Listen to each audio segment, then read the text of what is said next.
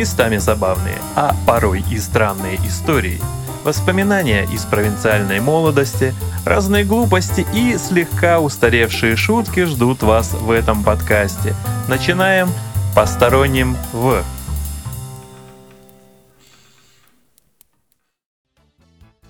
Хаюшки, дорогие слушатели. Я не зря не использовал вот это вот странное слово, потому что мы его как раз-таки употребляли. Ну, казалось, круто такой англицизм перемешку с чем-то руссконародным таким. Блин, хаюшки. Прям вдумайтесь в это слово, да? Хаюшки. Совершенно не смешно теперь. Но тогда, когда мы учились в университете, жили в общежитии, было популярно использовать вот на последних курсах как раз университета. Было популярно у нас использовать это слово в качестве приветствия, как вы догадались. Поэтому мы сегодня опять продолжаем разговор наш про общагу. Поэтому выпуск называется «Общага 2». Ну, в принципе, общага была 4, номер 4, нифига не 2. Надо же продолжить, я же обещал, в конце концов, еще много-много историй разных всяких оттуда, ну, понимаете, да? И одна из них, ну, такая, наверное, более, что ли, про какой-то смысл...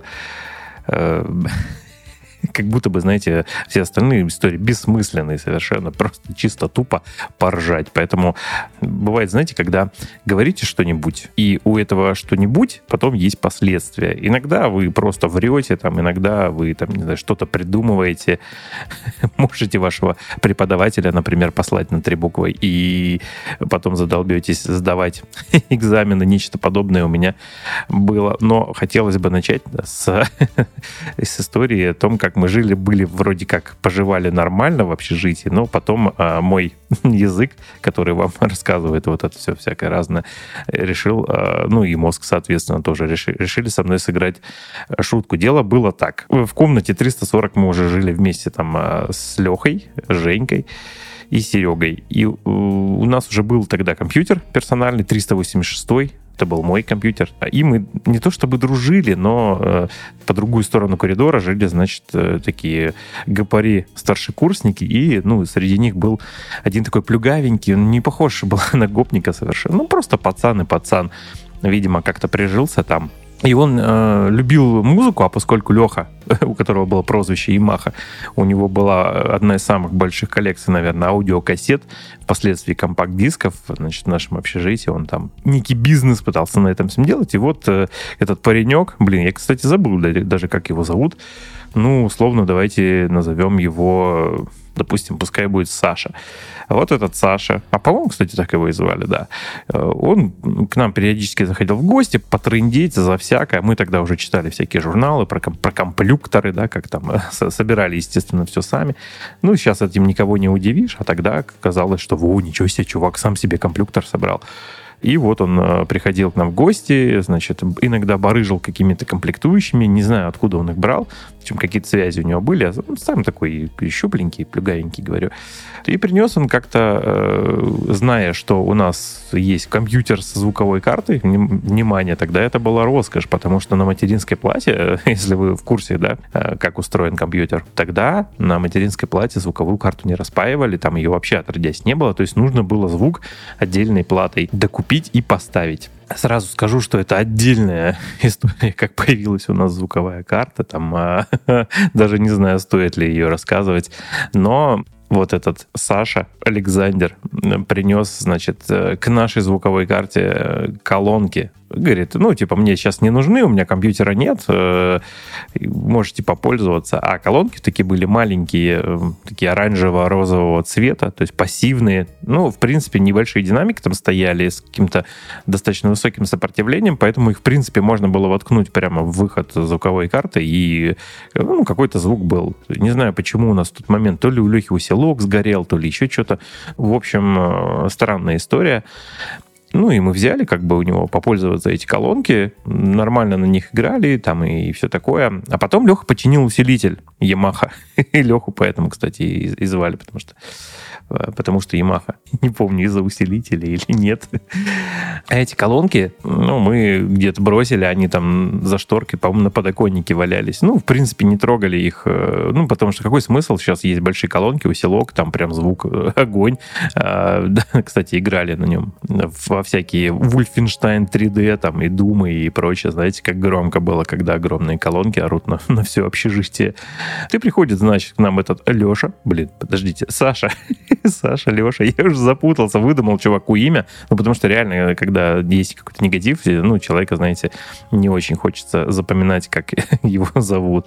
Вот и он приходит такой, говорит, ребята, дайте колонки, ну, мои. Наверное, ж вам больше не нужны, у вас же вон что. А я такой, знаете, зачем вот это все? То есть вот мой мозг такой вместе с языком говорит, а ты знаешь, я типа их это протирал, короче, ацетоном, потому что они, ну, чумазые были. Говорю, и они расплавились. Наверное, их нет смысла тебе отдавать. То ли я решил их себе оставить, то ли чего. Они, в принципе, ну, никакого особо интереса не представляли. И он такой, да, плохо, говорит. И ушел. Ну, ладно, окей, чувака накормили всякой фигней. Ну, ложью по факту, да. Причем я потом такой думаю, зачем я это сказал вообще? Ну, типа, это все-таки, ну, больше на шутку походило, ну, как бы, что чувак расстроился, а потом мы ему такие, на, вот свои колонки, там, тра-ля-ля. И он, значит, приходит через полчаса, наверное, опять к нам в комнату и такой говорит, так, ну, типа, раз колонки вы мои, типа, испортили, вы, типа, должны мне за них деньги. И называют какую-то сумму, я сейчас уже не вспомню, наверное, какие тогда были рубли. Ну, были рубли, конечно же, сколько это все было. И называет сумму, я говорю, стой, говорю, это вообще, говорю, была шутка, ну, типа, как бы, вот твои колонки в целости и сохранности, говорю, я пошутил. И чувак, короче, шутку не понял, он не взял колонки и ушел. Возвращается, короче, уже потом он не один, а вот с теми самыми гопарями, которые жили вместе с ним в комнате, и те начинают телегу, мол, так, ну, в общем, вы специально хотели нас, типа, наебать, не знаю, как по-другому это сказать, ну, потому что другое слово здесь не подходит, и поэтому вы нам, короче, должны, ну, условно, там, 100 рублей. Опять же, говорю, сейчас не могу вспомнить, сколько тогда было чего в деньгах. Ну, естественно, в несколько раз, чуть ли не в десяток, а может быть даже в два больше, чем вот стоимость, даже предполагаемая стоимость этих колонок. Ну и как бы, все, вы нам, типа, должны бабки, время пошло, в общем, типа, завтра переносите деньги. Ну, такой, знаете, как-то по-взрослому, что ли, да. И у нас, надо добавить, еще был один персонаж, который дружил и с ними, и с нами. Звали его Виталик. И он такой в этот момент оказался у нас. Цирус у него, кличка была, вот, Виталик, приходит и говорит, ну, типа, ребят, вы попали, и я, говорит, вам, к сожалению, помочь не могу. Единственное, что, наверное, придется эти деньги все вернуть. И мы собирали, в общем, всеми знакомыми по общаге эти деньги, и он сказал единственное, что деньги — это деньги, как бы, какие бы деньги вы им не отдали, в общем, они все равно должны будут их забрать. Не совсем весело, конечно, да, но мы, собрав деньги, ходили, их разменивали на самые мелкие, какие только могли бумажные деньги быть, потом мы их, значит, вот эту кучу денег мы скомкали, попрыгали на них ногами, там, и все такое, и, в общем, в конце концов, отдали эти бабки. Колонки, опять же, остались. Наверное, самые дорогие колонки, которые я когда-либо покупал в жизни. Ну, то есть там, в принципе, никому эти деньги не нужно было отдавать, потому что все поняли, что, ну, типа, Олег неудачно пошутил. И, ну, иначе страдают не конкретно человек, да, потому что, ну, там все поддакивали, там и все такое. Ну, в общем, мы всей комнатой попали на деньги, получается, за моего пиздежа. Но единственное, что обидно, что отношения с этими чуваками окончательно были заруинены, и потом мы поимели еще несколько проблем благодаря им. Но это уже другая история. Теперь, наверное, чуть повеселее. Опять же, про Леху. Как я уже говорил, у Лехи были колонки и усилок на 150 ватт. Изначально звуковой карты у нас не было. И была такая штука, может быть, кто-то из слушателей вспомнит такую странную вещь. Цифроаналоговый преобразователь можно было сделать через LPT-порт компьютера. Ну, LPT-порт еще, в принципе, и сейчас сохранился, но тогда можно было специальный драйвер, который умел выводить сигналы через вот, 8-битный порт. И называлась эта штука Ковакс. Название у него, помните, мультик был про мази. Там, это, блин, конечно же, вы не помните никакого мази. Ковакс — это было такое ублюдочное 8-битное, или нет, или не 8-битное получалось. Ну, неважно. Можно было подключать к этому усилитель, и мы играли вот этот Wolfenstein 3D, блин, на всю общагу.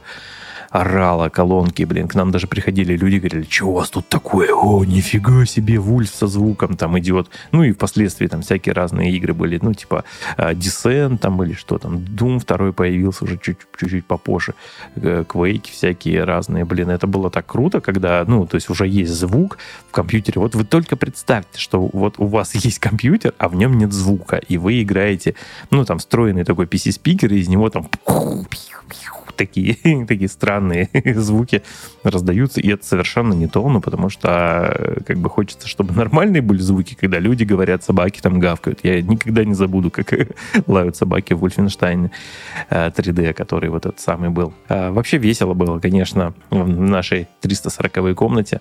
В одно время, значит, стало популярно, не то чтобы популярно, а компания Uncle Benz, если знаете такую, да, они производят всякие консервированные всякие штуки и делали, значит, сублимированную картошку, по-моему, рис у них был и еще что-то в коробках. И они выходили на российский рынок и решили, что для того, чтобы его завоевать, нужно делать низкую, очень низкую цену. И студенты эту тему быстро очень прочухали, потому что нужно было просто взять вот эту пачку картошки Uncle Benz. Тогда в КВН еще шутили про то, что, знаете, на тушенке там коровка нарисована, а здесь на коробке, значит, какой-то негр, и мы кушать боимся. Нам очень нравилась тогда эта шутка, не знаю почему, тупая, глупая совершенно. И нужно было просто взять лук, масло, пожарить, значит, лук с маслом, развести водой вот этот вот порошок картофельный, забодяжить. Да, это была лучшая в мире, самая дешевая доступная еда для бедного студента голодного. И мы там, в общем, это дело все поглощали. Еще, кстати, у нас жила в этой комнате разумная плесень, потому что когда-то кто-то, значит, сварил что-то в кастрюле, но не стал ее мыть. И когда, ну, как понимаете, да, вот, например, я был дома, ну, то есть у родителей гостил на выходные, возвращаюсь, значит, в общагу, открываю кастрюлю, а там, типа, ну, остатки какие-то еды на дне, ну, и получается, что это не я и варил, естественно, кастрюлю мыть... не мне, ну, потому что вроде как не я ее испачкал, а тот, кто ее испачкал, такой говорит, это не я. Как бы я не стал там играть в Шерлока Холмса, детектива Пикачу и кого-нибудь еще, и такой, ну, окей, у нас еще есть еще кастрюли, по-моему, 2 еще было. Ну, и мы, типа, начали в них варить. Ну, и когда-нибудь, я думаю, кто-нибудь помоет кастрюлю, которая стоит на столе. В принципе, железная крышка очень плотно прилегала, и как бы, ну, не было запаха каких-то. Ну, технически они, наверное, были, и иногда мы предпринимали попытки, значит, посмотреть, что происходит в этой кастрюле. Ну, то есть в замкнутом относительно пространстве воздушном. Вот. И плесень у нас там жила, наверное, месяцев 6. Мы видели практически все стадии. Тогда, к сожалению, не было фотоаппаратов, ну, ни в смартфоне, ну, ни цифровых никаких. Доступно запечатлеть вот эти стадии развития. Такой научный эксперимент провести нельзя было. Но она была и зеленого цвета, и белого цвета, и, значит, и какого-то фиолетового с пятнами, и под конец она просто стала черная. Черная плесень, которая увеличилась в размерах, ну, чуть ли не пол кастрюли, короче, заняла. А потом она начала, типа, оседать, и все, видимо, она сдохла. Потому что ей нечего было уже жрать. В конечном итоге мы просто взяли и выкинули эту кастрюлю, потому что мыть ее совершенно не хотелось. Не знаю, почему так получилось. Еще у нас в комнате номер 340, ну, понимаете, это конец коридора на третьем этаже, ну, третий этаж, 40, значит, последняя комната угловая, и у нас жили тараканы. В принципе, тараканы жили везде, ну, об этом вообще отдельная история, но начнем, наверное, все-таки с 340-й комнаты. Знаете, студенты, они же живут в таких... ну, чуханских условиях, да, потому что, ну, ленивые жопы, опять же, умывальник находится в противоположном совершенно конце коридора, туалет, естественно, там же, бытовок нет, ну, то есть вот эти плитка на столе, там кастрюли вот эти немытые, посуду тоже там лень мыть. Хорошо, когда где-нибудь раздобыть можно было там бумажную какую-нибудь посуду одноразовую. Удобно так не мыть, кстати. Стаканчики там какие-нибудь пластиковые. Вот это все. Ну и картошка у нас, из которой мы там варили суп, там еще что-нибудь, она у нас просто стояла в большом полиэтиленовом пакете на полу. И тараканы, которые, в принципе, их невозможно было вывести из общежития, да, они, ну, жрали все, что было, ну, доступно. Крошки там какие-то хлебные, ну, естественно, какие-то остатки еды. Воду пили вот эту вот из ведра, которая стояла там, значит.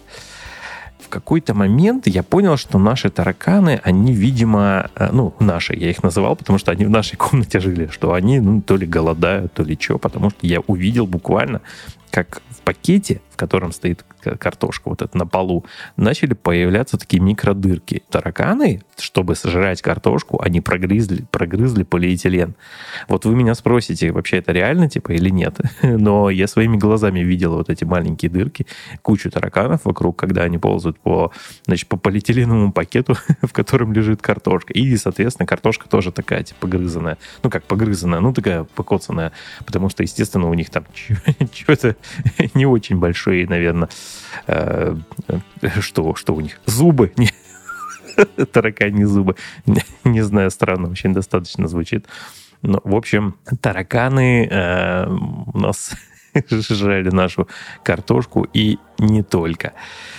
Потому что тараканы еще, когда было холодно и вообще нечего было жрать, они могли, кстати, жрать и человеков, если вы не знали, да, ну, то есть я в какой-то момент подумал, откуда у меня такие болячки, типа, на ногах, и, блин, больно так, а потом оказалось, что это тараканы залазят в кровать, прикиньте, вам не противно сейчас там, ну, еще мы, они кусаются, типа, человеков жрут, типа, там, кровь или что, кожу там, такое, странная история, потому что, когда мы потом переезжали в комнату 209, да, мы когда открыли дверь, а в этой комнате, насколько я узнал, она типа для двоих рассчитана, такая достаточно маленькая, и с Серегой мы вдвоем туда заселились, с моим друганом Серегой, и открыли дверь, и мы увидели такое количество тараканов, которые я не видел никогда в жизни. Они реально были везде, на полу, на потолке, ну там, блин, на столе. Там был нерабочий холодильник, который мы с ним выкинули, в нем тоже было какое-то лютое количество тараканов вот этих всех. Помните историю, что, типа, можно, чтобы подделать паспорт, можно, значит, положить, ну, паспорт нужной страницы кверху, остальное, типа, заклеить скотчем. И, в общем, и тараканы с голоду, они начинают жрать все подряд, в том числе и чернила, которые, ну, в общем, не знаю, как они их там слизывают или еще что. И вот в реальности я видел, потому что лежала, значит, тетрадка, на которой, ну, видимо, конспекты какие-то были ручкой записаны. Вот. И она, естественно, вся была обосрана тараканами, и половина, значит, надписей была съедена. Ну, то есть они, то есть прочитать некоторые слова там было решительно невозможно. И то есть я понял, что действительно эта штука работает, тараканы могут жрать вообще все. Да и в этой комнате мы очень долго пытались их вывести, мазали всякими мелками там, травили там дихлофосом, сами чуть там не отравились. Но Серега потом сказал, да ладно, типа, пускай живут сколько-нибудь там. И, в общем, и тараканы жили с нами в этой 209-й комнате. И одно из самых, наверное, веселых, это когда вот с бодунища встаешь такой, ну, потому что пили водку, что уж тут говорить, пили, бухали, я бы даже сказал. То есть встаешь утром, чтобы, ну, или посреди ночи, чтобы попить воды, а единственный источник воды в комнате — это вот ведро, про которое я уже говорил, да, ведро просто открытое, без крышки, стоит на полу, значит, и вот и ты берешь это ведро, жадно припадаешь к нему губами, начинаешь пить, и в какой-то момент чувствуешь, что выпил таракана, там, или он, например, у тебя во рту такой вместе с водой, ну, ничего, выплевываешь, пьешь дальше, такой, думаешь, бля, это фу, таракан. Ну, а что делать? Пить-то хочется. Ну, в общем, люди такие же, как тараканы, существа приспосабливаются ко всему.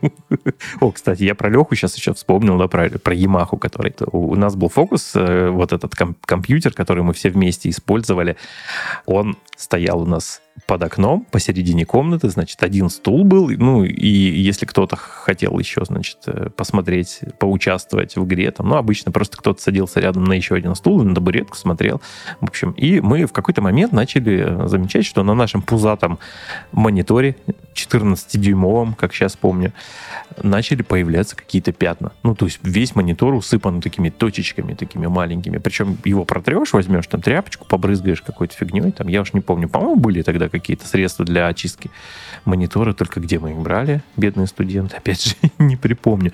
И появляются точки прям такие, ну, равномерно покрытая вся поверхность монитора. Вытрешь их раз, через какое-то время появляется еще. И это была реально, ну, загадка, дело века для детектива Пикачу. Мы тогда еще, конечно, не знали ни про какого Пикачу. Вытрешь, но через какое-то время опять появляется. И в какой-то момент, ну, я думал, блин, ну, не знаю, может быть, не знаю, излучение какое-то, ну, не примагничивает, а как это статикой, типа, притягивает какие-то частицы, оно там, типа, засыхает или еще что. В одном я оказался прав. Действительно, это какие-то частицы. Источником их был Леха, потому что однажды я сидел рядом, смотрел, как он играл в Дюну, во вторую. Помните, такая игра была. А у Лехи был ежик-прическа. Знаете, это такие короткие, площадочка, типа как там у Богдана Титомира какого-нибудь, я не знаю, и прочих вот этих модных рэперов. Я уже тогда начал в этом всем не разбираться, потому что мне не интересна такая музыка. И как в замедленной съемке я прям вижу, сбоку сижу, Леха берет, значит, убирает руку правую с мышки и проводит от начала лба, ну и так дальше, по своему ежику, по этой прическе, вот так ладонью. Ну, то есть его волосы, щетинистые вот эти торчалки, они, значит, изгибаются и как на обратном движении, значит, отстреливают его перхоть или что у него там на волосах было. Ну, я напоминаю, что воды горячей редко когда была, и, в общем, он прям покрывает, значит, поверхность монитора своим вот этим, тем, что было у него на голове. С тех пор обязанность протирать монитор была у Лехи. Еще с нами, помните, сказал же, что в 340-й комнате с нами жил Женька. Мы его звали Ильич, ну или Ленин просто, не знаю, он был формой черепа очень похож. Женьку мы, кстати, не видели особо сильно, потому что, во-первых, он учился на другой специальности, то есть наши не пересекались с ним пары, и еще Женька подрабатывал в порту. Ну, люди, у которых недостаточно было денег на то, чтобы там питаться, жить как-то где-то, еще, не дай бог, развлекаться, сходить куда-то в кино, они устраивались, значит, по возможности где-то подрабатывать. Я сам, в принципе, тоже, когда учился в общежитии, я подрабатывал в разных всяких местах, но они такие были более-менее цивильные. А Женька у нас работал в порту грузчиком. Туда их на целые смены, на ночную смену, например. Ну, то есть он уходил, например, вечером и возвращался следующим вечером. То есть он на сутки, то есть ночь плюс утро, там еще кусок дня, он там где-то что-то разгружал в порту. Приходил такой весь грязный, чумазый, хотя, наверное, спецодежду какую-то там давали, но в любом случае, то есть, опять же, влажность там в порту, всякие грязные контейнеры. Честно говоря, никогда не вдавался в подробности, чем они там занимаются, но речь не об этом, а о том, что запомнилось. Запомнилось то, как питался, когда мы его видели, вот этот вот короткий промежуток времени, то есть он возвращался, значит, вечером домой, ну, в общагу, в нашу комнату, приносил с собой 3 пачки доширака, вот красного, вот этот. Он тогда еще досирак, по-моему, назывался, если я ничего не путаю. В то время на надписи даже, по-моему, еще и на корейском иногда бывало. Ну, потому что вот доширак считался, типа, таким лакшери, что ли.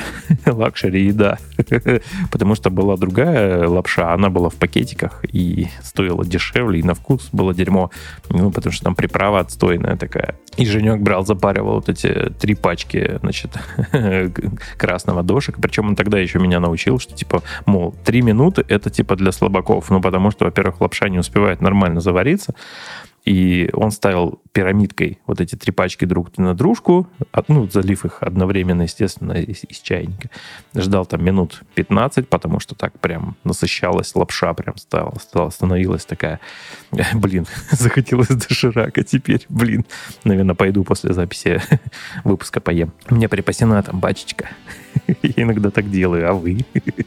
Вот, и Женек потом садился, съедал поочередно все вот эти 3 пачки доширака, запивал из огромной кружки чая и ложился спать на свой 2-й этаж, 2-й ярус. И мог спать целые сутки, а мог даже больше спать. Ну, потому что, у него, усталость накопилась за целые сутки работы в порту. Ну, видимо, действительно, организм там изнашивался. И как-то зимой вот этот Женька, он, во-первых, курил. И у нас был, поскольку угловая комната, у нас было 2 окна в нашей комнате.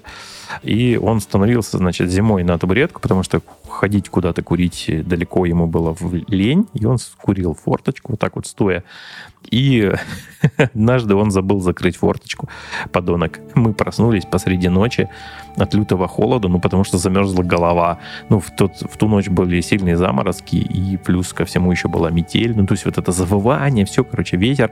А мы находились, напомню, да, общежитие номер 4, это вот на сопке, прям под вот этой телевышкой, которая на весь практически край, там, на весь город вещает свои радиосигналы телевизионные.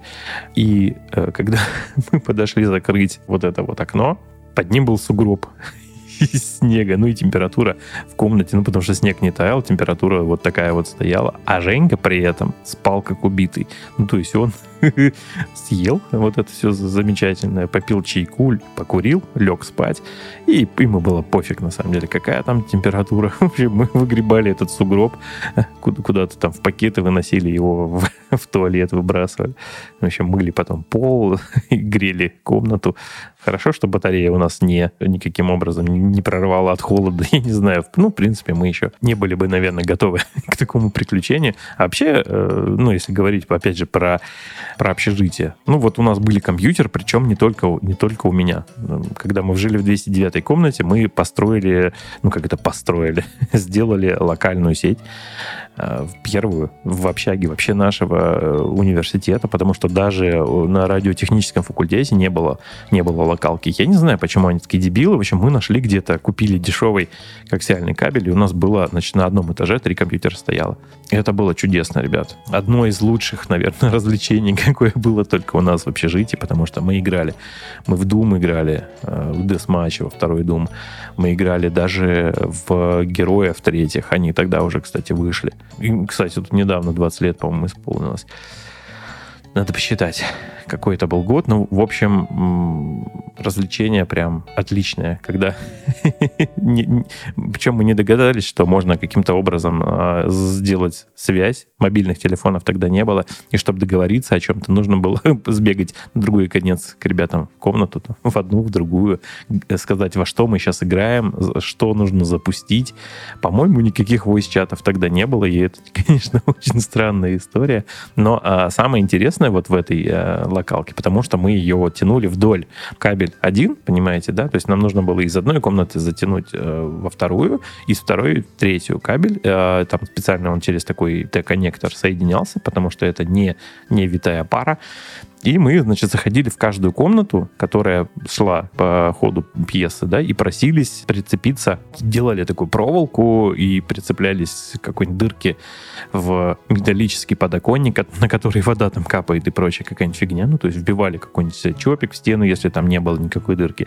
Ну, чтобы прикрепить проводочком вот этот кабель, чтобы он не висел, не болтался. И вот таким образом по длине всего общежития мы, значит, протянули вот этот кабель. И оказалось, что у этого способа есть один небольшой недостаток. Благодаря тому, что у нас, значит, телевышка находится, ну, в нескольких там, наверное, 100 метрах от нашего общежития, только, ну, выше, естественно, она на самом верху стоит, и, видимо, вот это излучение настолько сильное, потому что наводка была на кабель, на его непосредственно оплетку, которая внутри, и когда дотрагиваешься, значит, до...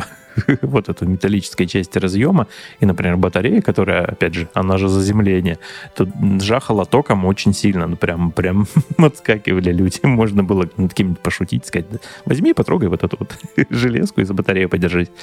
Если замерить с тестером, получалось что-то в районе там 110-130 вольт, ну, когда как. Такая история...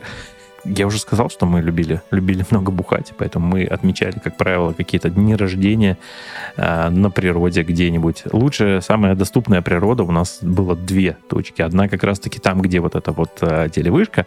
Нашли одну полянку и отмечали Лехи Смолина день рождения там как-то на этой телевышке. В принципе, обычный день рождения. Принесли водки, закуски там и прочим. Ну, гитары, естественно, у нас были тогда. Ни магнитофонов толком, ни у кого ничего такого не было. дело, и мы вот там сидели, что-то брянькали, там напивались, запивали юпи, зукор разведенным, тогда это была популярная тема такая. И ознаменовался, значит, Лехин день рождения тем, что Тахир, про которого я уже как-то там рассказывал, он промахнулся мимо пенька или бревна, на котором сидел, и сел на землю рядом с ним. А там было вот, знаете, когда разбивается бутылка, такое донышко стеклянное с осколком торчащим оттуда. И он сел прямо, в общем, на эту разбитую бутылку, на вот эту штуку своей жопой.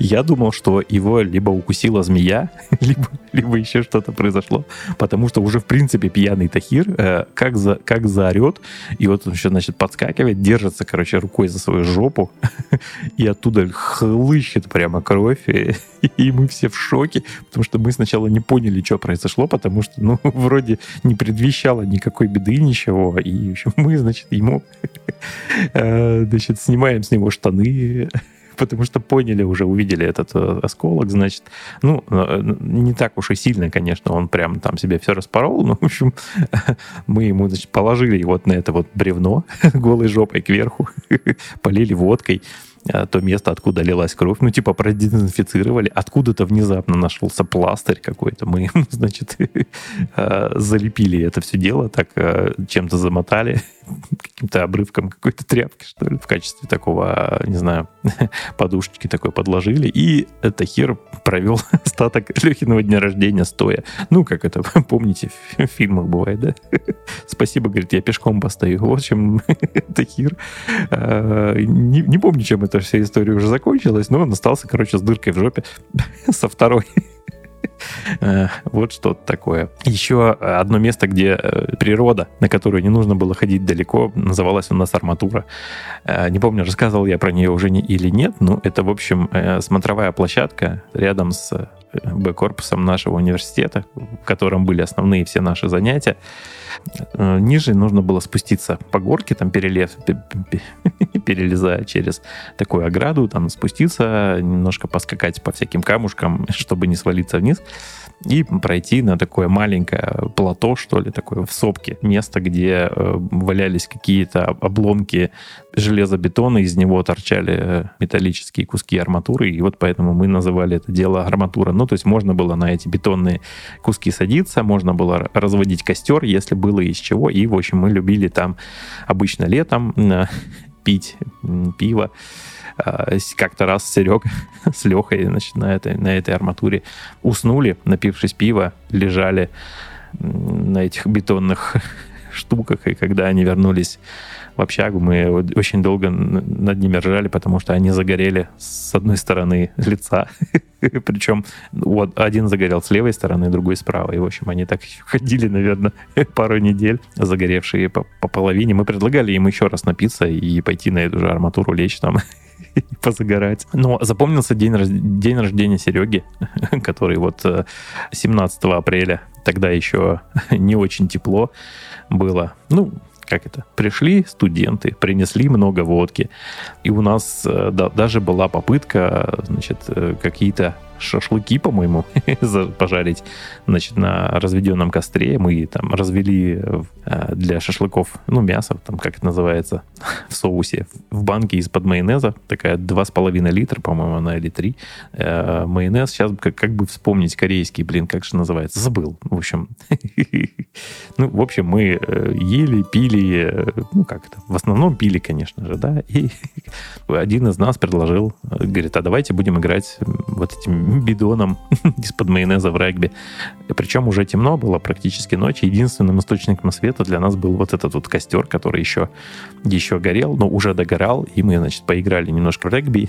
Я не знаю, в чем был прикол. Но, в общем, мы кидали друг дружку эту банку. Одни пытались ее отобрать. И в чем был, как-то, знаете, пьяный замес. История не об этом. Когда костер начал уже догорать, в качестве топлива для этого костра вот это пошла банка из-под майонеза, вот эта пластиковая, большая. И Леня Сафронов сказал, что давайте будем жечь покрышки.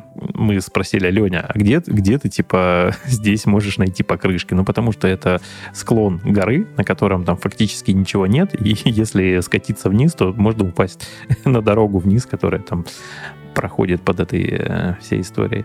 Люди сказали, да вы чего, это же типа здесь вот там, смотрите, дома есть какие-то, здесь вот, значит, корпус университета. Наверняка кто-то выбрасывал колеса старые покрышки, где-то они валяются. Пойдемте искать. И что вы думаете? Мы реально нашли, короче, по-моему, 2 или 3 покрышки и стали их сжечь. А знаете, как горят покрышки? Они горят, из них очень много дыма черного вырывается.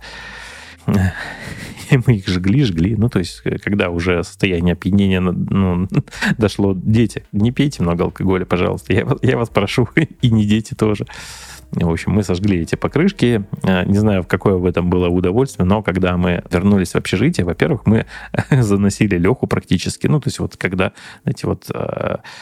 человека несут под руки 2 других, потому что у него ноги еле волочатся, ну, то есть сам он не в состоянии, мы его, значит, заносим. И тут мы понимаем, что либо комендант еще в общежитии есть, либо, ну, тот, кто дежурный, ну, тоже взрослый какой-то человек, который работает, типа, дежурным по общаге, и он может фактически не пустить пьяные тела, либо, наоборот, записать там фамилии и кому-нибудь сдать, там, в деканат, еще что-нибудь.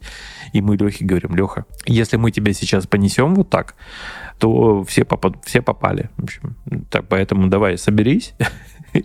Нужно дойти от двери, мимо вот этой будки, в которой сидит дежурный по общаге, и дойти нужно до ближайшего поворота, за который, типа, зайдем. То есть, говорю: Леха, давай, значит, пошли. 2 пошли вперед, отпустили Леху, и Леха собрал все свои силы. То есть он реально сделал усилие над собой. Ну, то есть реально, вот если бы это снять на камеру, остались бы впечатления. А так они только у меня в голове. И, значит, и Леха абсолютно трезвый, совершенно такой бодрый и обычной человеческой походкой вот преодолел вот эти, наверное, 25 метров, что ли, которые отделяли его от входной двери до, значит, следующего поворота, за которым начиналась лестница, и там его уже ждали 2 парней, которые подхватили его падающего, ну, потому что он все свои силы, всю свою энергию вложил в то, чтобы добраться, значит, до этого пункта, и чтобы никто никого не остановил.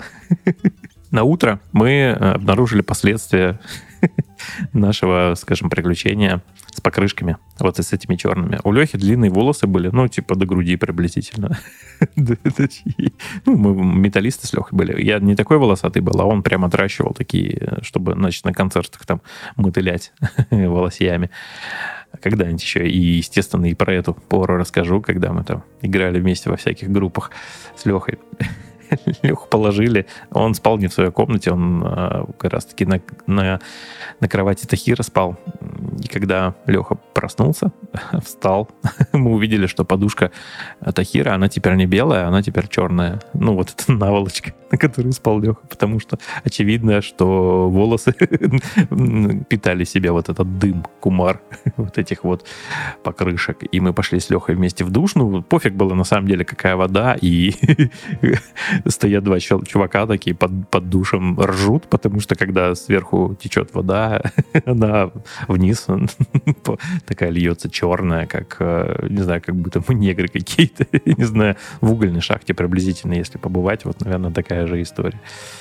Ой, опять натрындел вам кучу.